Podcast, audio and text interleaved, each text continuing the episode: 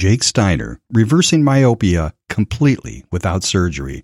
Have the mindset of a subscription, not a prescription. This is episode 120 on Alternative Health Tools Podcast, where together we discover and share new alternative health tools and resources from alternative healthcare practitioners and experts.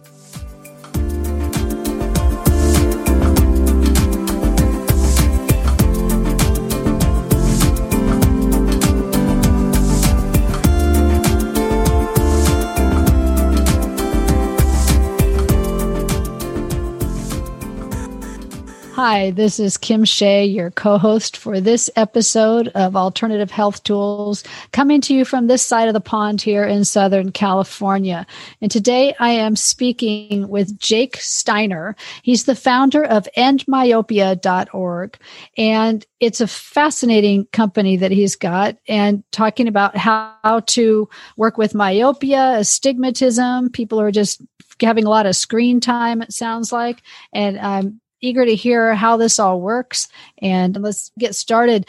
Just to let you know, because I think it's interesting, uh, where I'm calling from right now, it is 6 p.m. on Saturday, January 16th, and Jake is in the future. It is Sunday, January 17th at 9 a.m. in the morning. And uh, he doesn't know the lottery numbers. That's a bummer. So, welcome, Jake. Thank you for having me. I appreciate it. Yeah. Tell me about yourself, how you got into the study of myopia and how to correct it. Well, the story is actually a little bit strange because I'm a investor and stock trader, or used to be, mostly retired now. I had really high myopia. So myopia is short-sightedness, can't see clearly at a distance. And I was wearing quite thick glasses. For reference, if I put my glasses down, I wouldn't be able to find them again just couldn't see at all without glasses. And I reached a point somewhere in my 20s where with those strong glasses, I still couldn't make out things at a distance. I was waiting for a taxi in the evening one night and they had little lights on them. I couldn't tell whether the light was red or green anymore because it was just too small. Wow. So I went to the optometrist and asked what was going on. And they just said, I need stronger glasses. And at that point, I was looking at my glasses that were already so thick and I didn't want even stronger glasses. And I asked why now, like at my age, at later 20s or so, how can my eyes still be getting worse? And they said it's genetic. And being in a business where I do a lot of analysis of things and understanding what makes sense and what doesn't, the, the idea that it's genetic just doesn't make sense, right? Like, when did this happen? And do all of us have this sudden genetic flaw? And I started doing a bunch of research and fast forward I mean, 20 years later now, basically uh, reversed all of my myopia. I have natural 20/20 eyesight, didn't use any LASIK or eye exercises, any of those things. And now myopia.org, a fairly large following of people who have done or are doing the same thing. That's amazing. And I'm sorry if I pronounced it wrong. I thought it was myopia, but you're saying myopia. So who knows? I'm German and I speak a few languages and my English is not flawless and people always correct me and there's okay. disagreement, but myopia is fine. Okay. So, like, I have contact lenses that I wear, and my numbers are like negative five and negative 5.5. What numbers were you starting with? Minus five. So, I was actually at minus 4.5, 4.75, but they said I needed minus five. So, we have the same, okay. same eyesight or had. Yeah. You're in the yes. future. exactly. oh my gosh. So, tell me about it. Can you explain what myopia, myopia is? So short-sightedness, retail optometry will tell you it's genetic. And the way you personally wound up with those minus five diopters is you started out with very low diopters. I'm going to be the fortune teller right now. I can tell okay. you past. You started out with a minus one point something, most likely. At some younger point in your life, you're reading a lot, school, homework.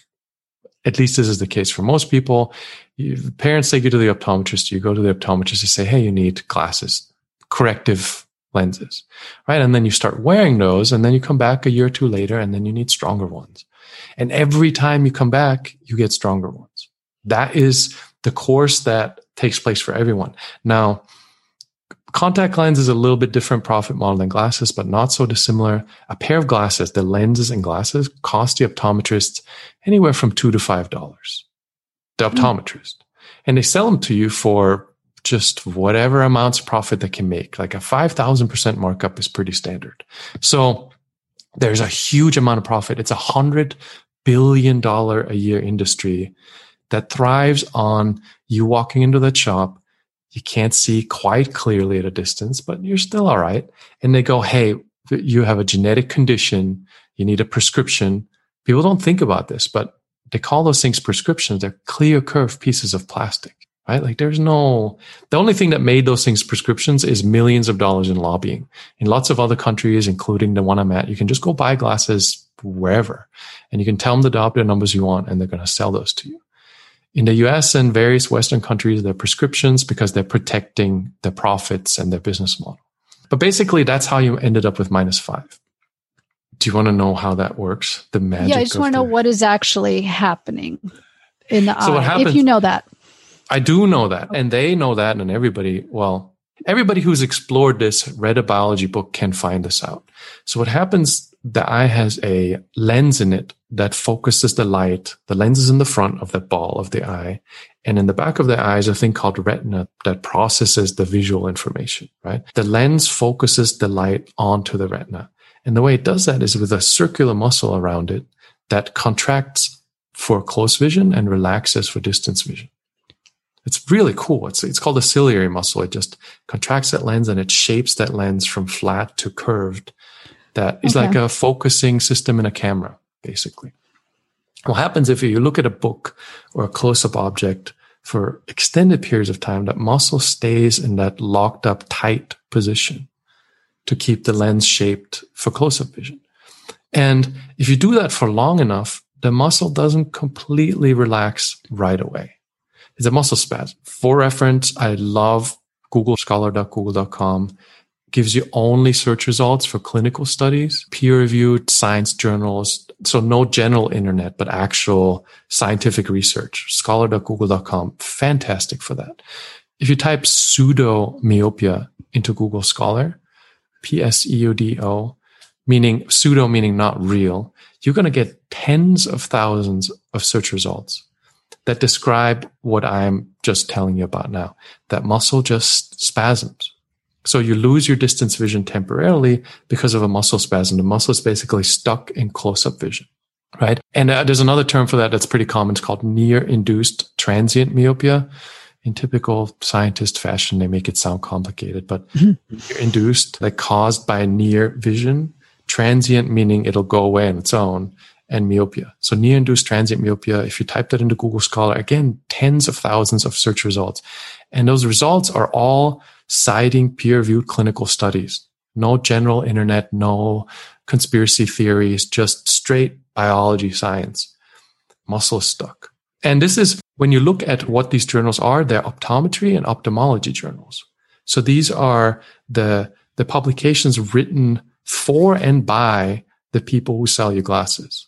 It is fascinating, fascinating. Literally, they say, okay, this is just a muscle spasm.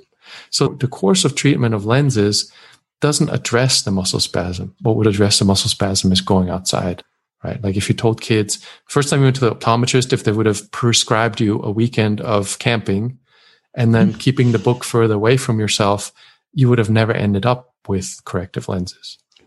But it's a hundred billion dollar business a year, right? So fascinating. So tell me about what you do then. What does your organization do? We troll retail optometry as hard as possible. Basically, we talk about the biological, this reality, the conversation that you and I are having right now. I want people to have a choice, right? Wear glasses if you want. But the first time you walk into an optometrist and tell you you have a curious genetic condition that requires you to wear glasses, I want you to be able to find an alternative answer if McDonald's sells you a burger and you know it's not good for you, but you eat it anyway, great. That's your choice. But optometry is in a place right now where they tell you that you're broken and you need their stuff. And I disagree with that. And I have a personal problem with that because I was stuck behind glasses. And I feel that it's a huge disservice to the people in general, even though I understand that it's, this is created, this monster is just created by money, basically. But all I want is for people when they go online and search or they listen to your podcast, that they become aware of, I, I can wear glasses, but it's just a quick fix and I accept it or I don't. Okay. That's basically, that's the motive here. And because there's a second half to the story of the glasses, the first is the pseudomyopia. But then the much more interesting part is if you t- go to Google Scholar and you type in lens induced myopia. Lens induced, so caused, the lens is the glasses, and induced meaning created by. Again, tens of thousands of search results, all referencing clinical studies, showing that the glasses that the retail optometrist sells you actually cause your eyesight to get worse. So to me, this is when I found this, I was just, I couldn't believe it that they literally in optometry journals, the publications written for and by optometrists tell you specifically that glasses will cause more myopia. It is, it's just unbelievable. Imagine a treatment that you go to a so-called doctor for. Nothing against doctors, but optometrists usually aren't. And they say this is a prescription and you have a genetic condition and you need this full well knowing that prescription, that, that treatment for the condition will cause more of the condition. Right? It's, it doesn't shocking. make any sense. It's shocking. And it sounds like otherwise there's a lot of things that there are alternative health ideas and treatments and things that range in a realm of very likely to far fetched and maybe. But this is straight up an optometry journal. You open it up and it will literally say the, the products that we sell, the thing that we call treatment will cause more of the condition. It's just. Yeah. It doesn't make any sense. You have cancer. We've got this treatment. It's going to give you more cancer. yeah. It's just, yeah, it's, and it's literally what it does. So you, you're basically buying subscription to your eyesight. As soon as you set foot in that store and as soon as you sell your first glasses, you will continue to have great clear distance vision, but only as long as you pay them. And, and that's to me, that's just, I normally don't care that much. I'm not really, I joke about hippies and things. I'm not, right? Whatever. But I, am not really that liberal or that bleeding heart or trying to save humanity. But this is just personally upsetting to me. And I would have dropped it. I would have dropped it 15 years ago. But when I went to the optometrist and my eyes had significantly improved and they told me that that was just a mistake, an error. And then when I showed them the science, like I literally printed things out and I took, like, I was excited. I was in a positive state of mind. And they told me I didn't know what I was talking about. I didn't have a degree. I wasn't qualified. Mm-hmm. And the extreme negativity and arrogance from them got me into this space where I'm going to talk about this. And the more I started talking about it, the more f- negative feedback I got from that industry and the more I kept talking about it. And now it's transformed into this thing where there's hundreds of thousands of people are doing this. The site last year had 1.2 million regular visitors. We have a Facebook group that has almost 20,000 members. It's spread, right? Like it, it's become a thing. And, and really my goal is just for you to go, if you go to McDonald's, you know the burger's bad. If you put on glasses, you realize it's a quick fix that happens because you spend too much time in front of screens. It makes sense uh, what you're saying. I mean, the same thing happens like with muscle use too. If you maybe start using something, maybe like a wheelchair that you might not need, but if you sat in all the time, your muscles are going to get weaker. So it makes sense what you're saying. So, how did you improve your vision? Is this something that you did research on, or did you just start experimenting on yourself? So biology is really fascinating when, when it comes to eyesight because everything is laid out very clearly. And again, I come, I come from a research background. So I like data and I like things that you can understand why, what's going on and what's happening with the eye.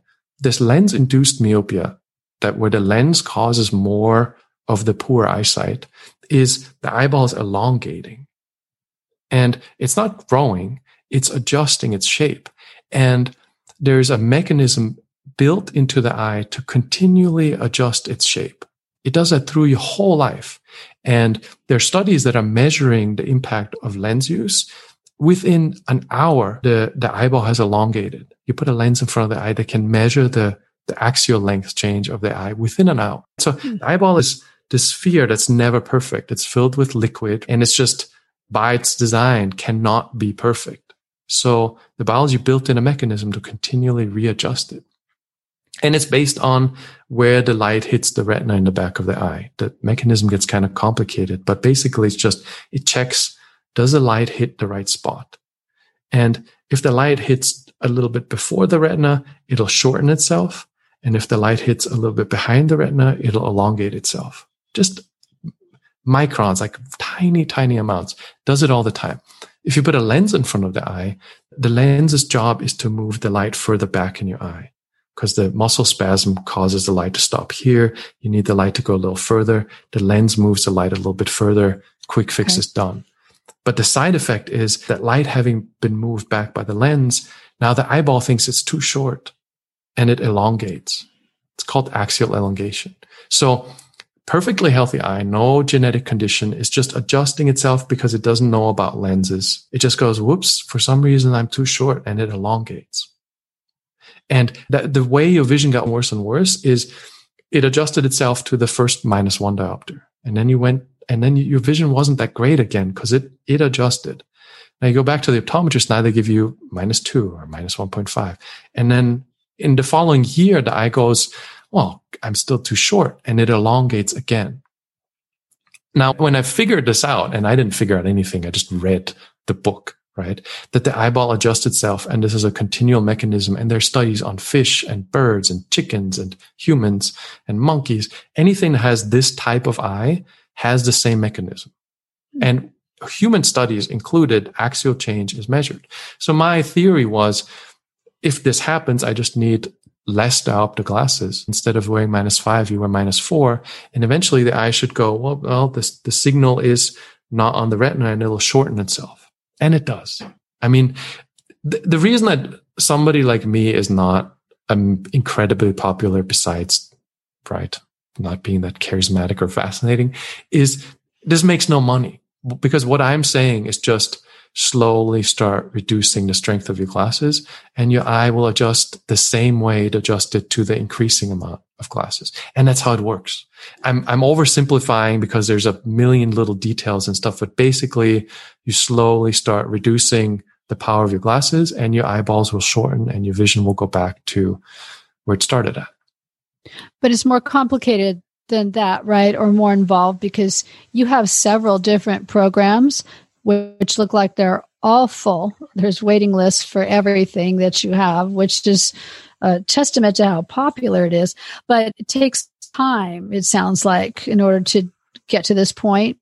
And there's an instruction that people can benefit from. Yes. The thing is, I put everything out for free. There's like over 1200 mm-hmm. how to guides and articles and the Facebook group and we have a forum and a terrible YouTube channel. So there's no need to buy anything from me. It takes a little bit of time because the way I present it is explaining everything. People sometimes go, I just want the steps, but the steps is how you got in trouble in the first place. You know mm-hmm. what I mm. mean? Like understanding a little tiny bit of the biology and how lenses work and then being able to check your own eyesight, which is not that difficult. So you can figure out if you need minus five diopters. We even have a phone app now that can do it for you to just hold in front of your face and depending on where you start to see blur, it tells you how many diopters you need. So you are going to spend, I say it's like taking a university class. Like you might spend, or it's, it's actually a lot easier. Like you spend a month or two, mm. a half hour in the evening reading stuff and you put the pieces together yourself and you can measure your own eyesight and you can slowly reduce the strength of your glasses. The reason it's a little bit more involved because close up you need lower power glasses and distance. For example, you should never wear those minus fives while you look at a screen. Like that is really straining that muscle, hmm. right? So you should be wearing some plus lenses over the contact lenses or wearing just lower correction glasses. Your eyes would be so much happier, right? So that's the first little additional complexity. You need two pairs of glasses, really, one for close up and one for distance. Okay. And then when you reduce and how often reduce and if you have astigmatism another little project so it ends up being it's like saying how do you get stronger you go to the gym and lift weights right? Like the level of conversation we're having is basically that you lift weights and then you lift progressively heavier weights and you keep getting stronger. It's the same thing, right? But when you get into the detail of which machines and how often do I go and what kind of food do I eat, you can get down fairly nitty gritty. But people have, like when I started, I knew nothing else. I just wore lower power glasses and eventually my eyesight improved. It was just a long and hard way to do it. So you're more like a personal trainer for somebody. So yeah, I can go out and just do it myself, but if I've got you or a group or something like that, then I can get more details and get a little more finely tuned to what I need. So the course thing I really don't push a lot because I make my money elsewhere. I like to do a certain amount of it because it inspires a lot of the free content. Because I'm working with a group of people, I'm finding out what works, what doesn't work. And over the years, it's become a pretty fine tuned, just like a class, right? There's okay. like 80 some odd sessions in there where we go through all the details. But based on those, I'm figuring out what works and what doesn't work. And then I put that into the free content. So while in the free contents, you're digging around a little bit by yourself, you're putting it together yourself. It's entirely functional. And my goal is for me to not be the coach, but rather for you to just be able to go on this and figure it out by yourself. Okay. Right? Because I'm not trying to hold this hostage. I want the information to be out there and I want for people to be able to go, this is how the biology works. And a fair amount of podcasts I've been on and a fair amount of conversations I've had, I found that a lot of other things about biology are very similar, right? Like it's just the empowerment of understanding how the thing works and then how to address shortcomings with it. Mm-hmm. Right. So for me, it's just, I want to be part of that general, Hey, we figured something out. I'm happy to share this particular piece of it. Well, it's really cool. And you know, this is alternative health tools. We've been around for a long time and we understand that sometimes there are well, a lot of times there's non conventional ways of taking care of your health. And so we all may have grown up learning one thing, but there are other things. So that's what we want to know about. And so I think this is really interesting that you're doing this and bringing the awareness for all of us so we can understand there's a possibility of bettering our eyesight. And you have a quiz on your site, right? And so people can go on there and find out if this is likely to work for them. Yeah, the quiz and the, the quiz is a little tiny, almost bit of a gimmick. I was getting really consistently, I get certain kinds of questions. And one of them is, does this work for me? And the quiz basically, it goes through all the things that you should ask yourself. Do I spend a lot of time in front of books? Do I have always been wearing glasses? Have my glasses been getting stronger over time? And then you go through the quiz. And in the end, based on the amount of diopters you have, it will show you the progress reports of other people who have started where you are and have improved. And it's in their own words. And we have podcast episodes and feedback from them directly. So you can start reading through what happened with these people intended as a bit of motivation for you to start digging into this deeper. Because okay. I realized the first time you visit Endmyopia, it sounds like a great many things that may or may not be possible. Like we have to admit the internet is full of what I call unicorn farming. So when you first stumble on this, you go, Oh boy, you know, another wishful thinking thing. So I try to find ways to get people interested long enough to dig into the realities of what's happening with the biology. And this is actually something that could work. And I like how you've explained everything too. Like I can completely understand what you're talking about. It all makes a lot of sense. And I'm sure that's very reassuring to people that this isn't something wacky and way out there. It's, yeah, here's a science. It's really basic. Yeah. And the yeah. thing is, and now especially my motivation has changed over the years, but now the last number of years has turned into I get emails from parents with kids every day, every day, every day, every day. And it used to be once a week like 10 years ago, it was like once in a while. Now it is every day.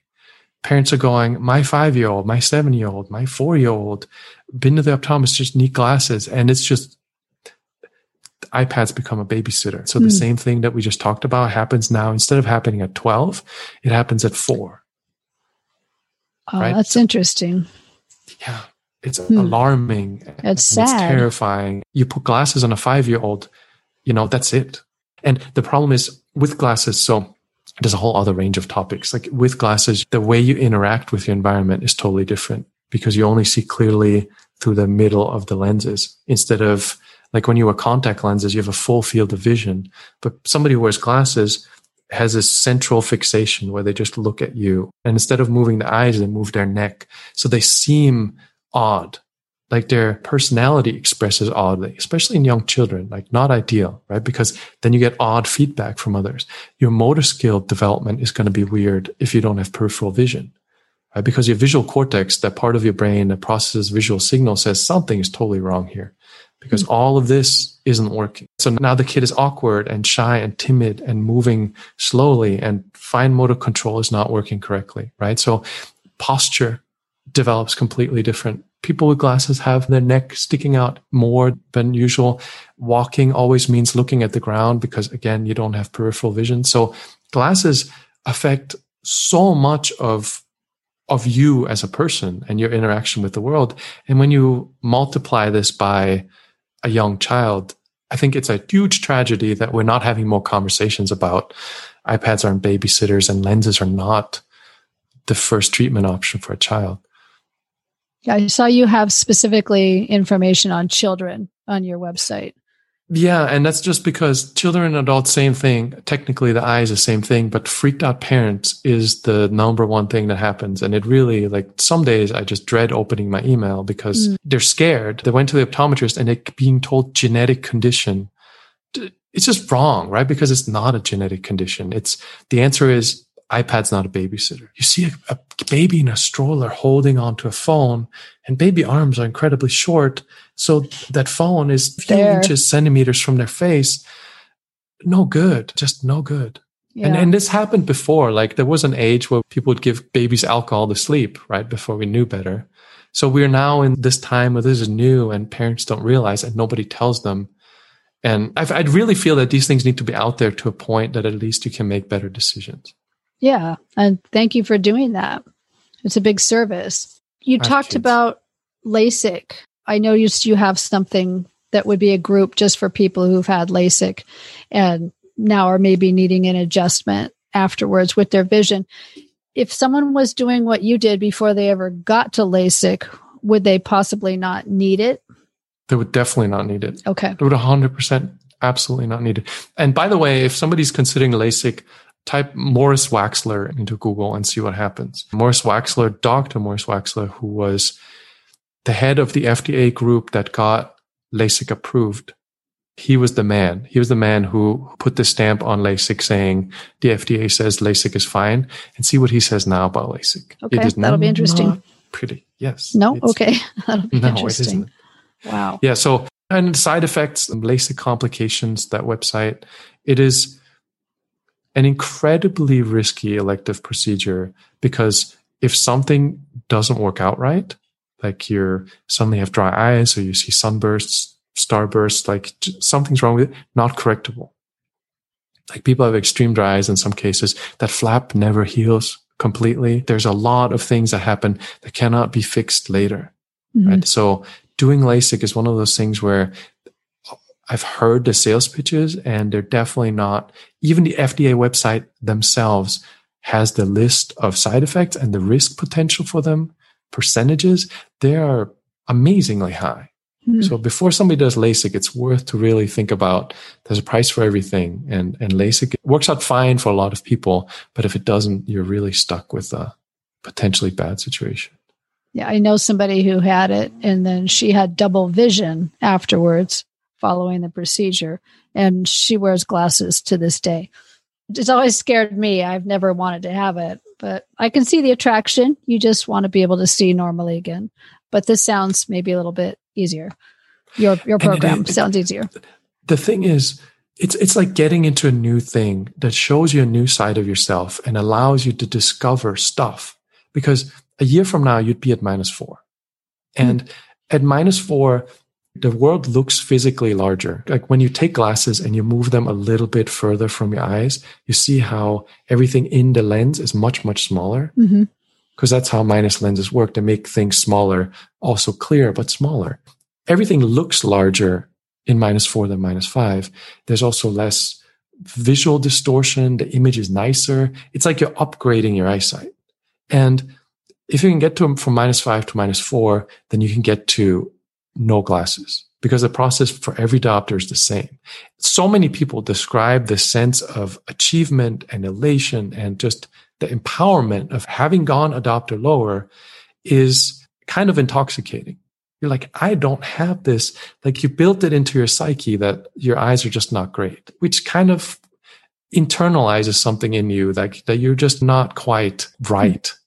And you go from a minus five to a minus four, you're like, huh, really none of this is actually true. And it, it starts to relate to your, to your practices and your habits and how you look at things around you and measuring your eyesight. And a year later, you get minus three.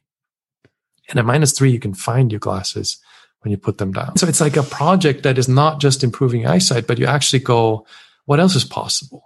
I've had so many really fun stories from people that have picked up like flying powered weird airplanes and things that are just so out there that came from looking for hobbies that empowered more distance vision because the more time you spend looking at distance, the better your eyes get. And so you start a little quest for finding hobbies that enable that.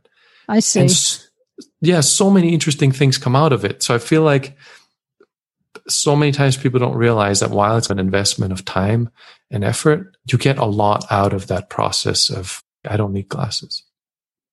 And you're pulling yourself away from your screen or your book and you're getting it out there. It sounds like you're being forced to get out of that and get out in the world and enjoy other things. That's pretty yeah. cool. Pretty cool side effect. It is a neat, especially now when we're all getting super screen addicted. It's nice mm-hmm. to go, huh? I need to find other things to do. Yeah, like bird watching or whatever. I think yeah. it's wonderful. I'm very excited. I'm very excited to look into this more for myself. Yeah. Yeah. So how long you think it's like a year per diopter?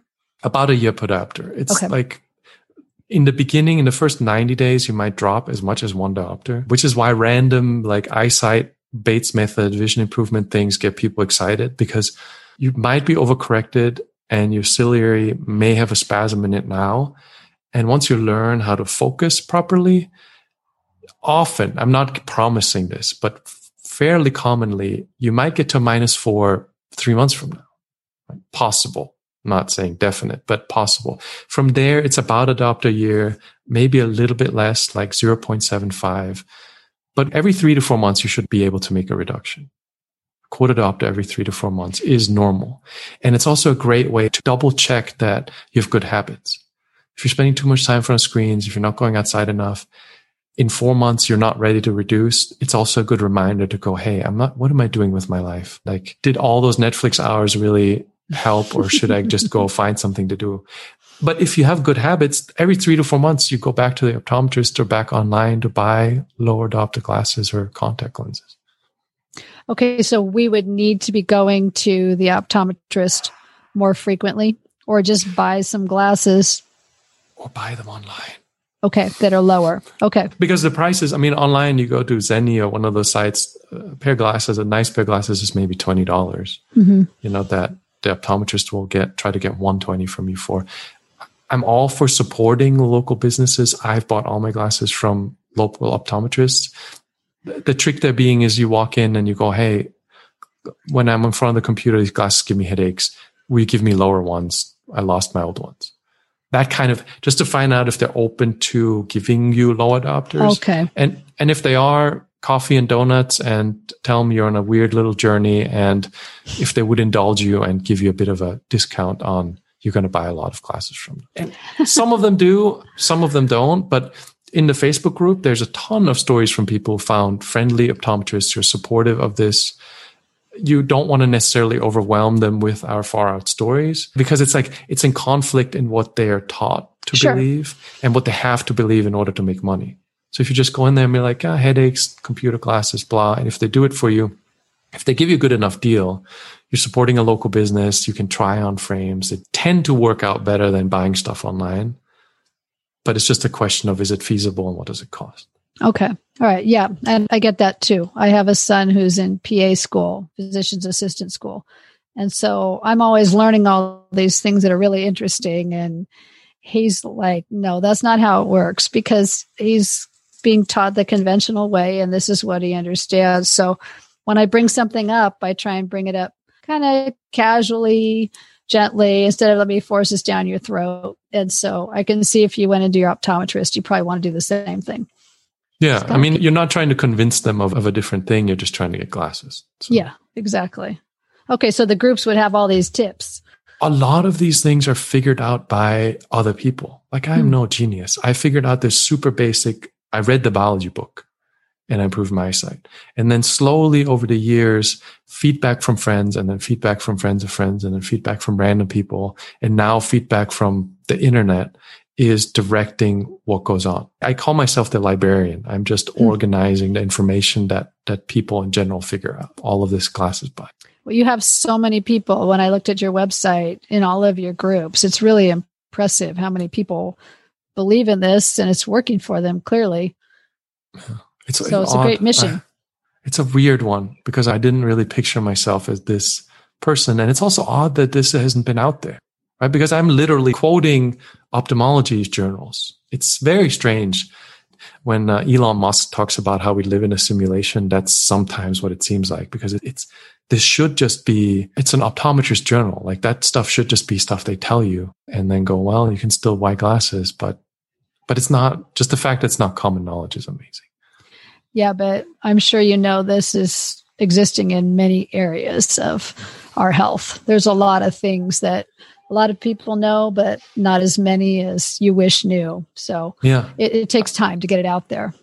I'm finding that out because yeah. I used to not really do podcast things, but now that I've been on podcasts, I some have really specific areas. I'm fascinated and just real things that are clearly real things that I never knew about health. You know, it's just shocking, yeah. but it's cool. More well, podcasts. It's nice to have somebody like you who's got something to share that we can all benefit from all over the world. And I'm happy to be able to talk to you about it. I appreciate you having me on. Yeah. Do you have anything else you want us to know about or that I missed?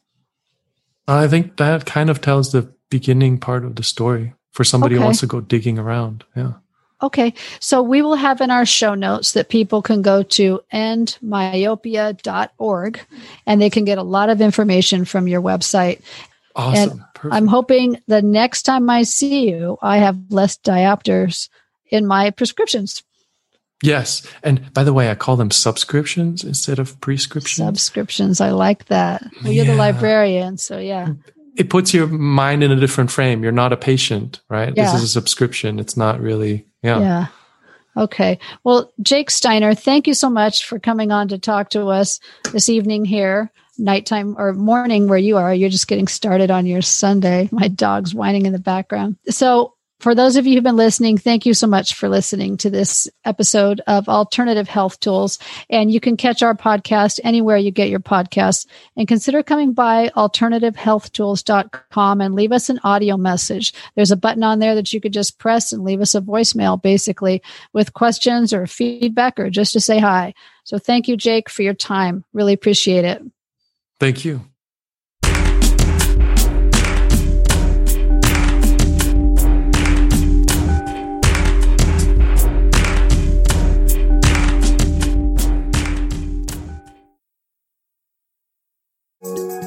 Produced by Heard Not Seen Media.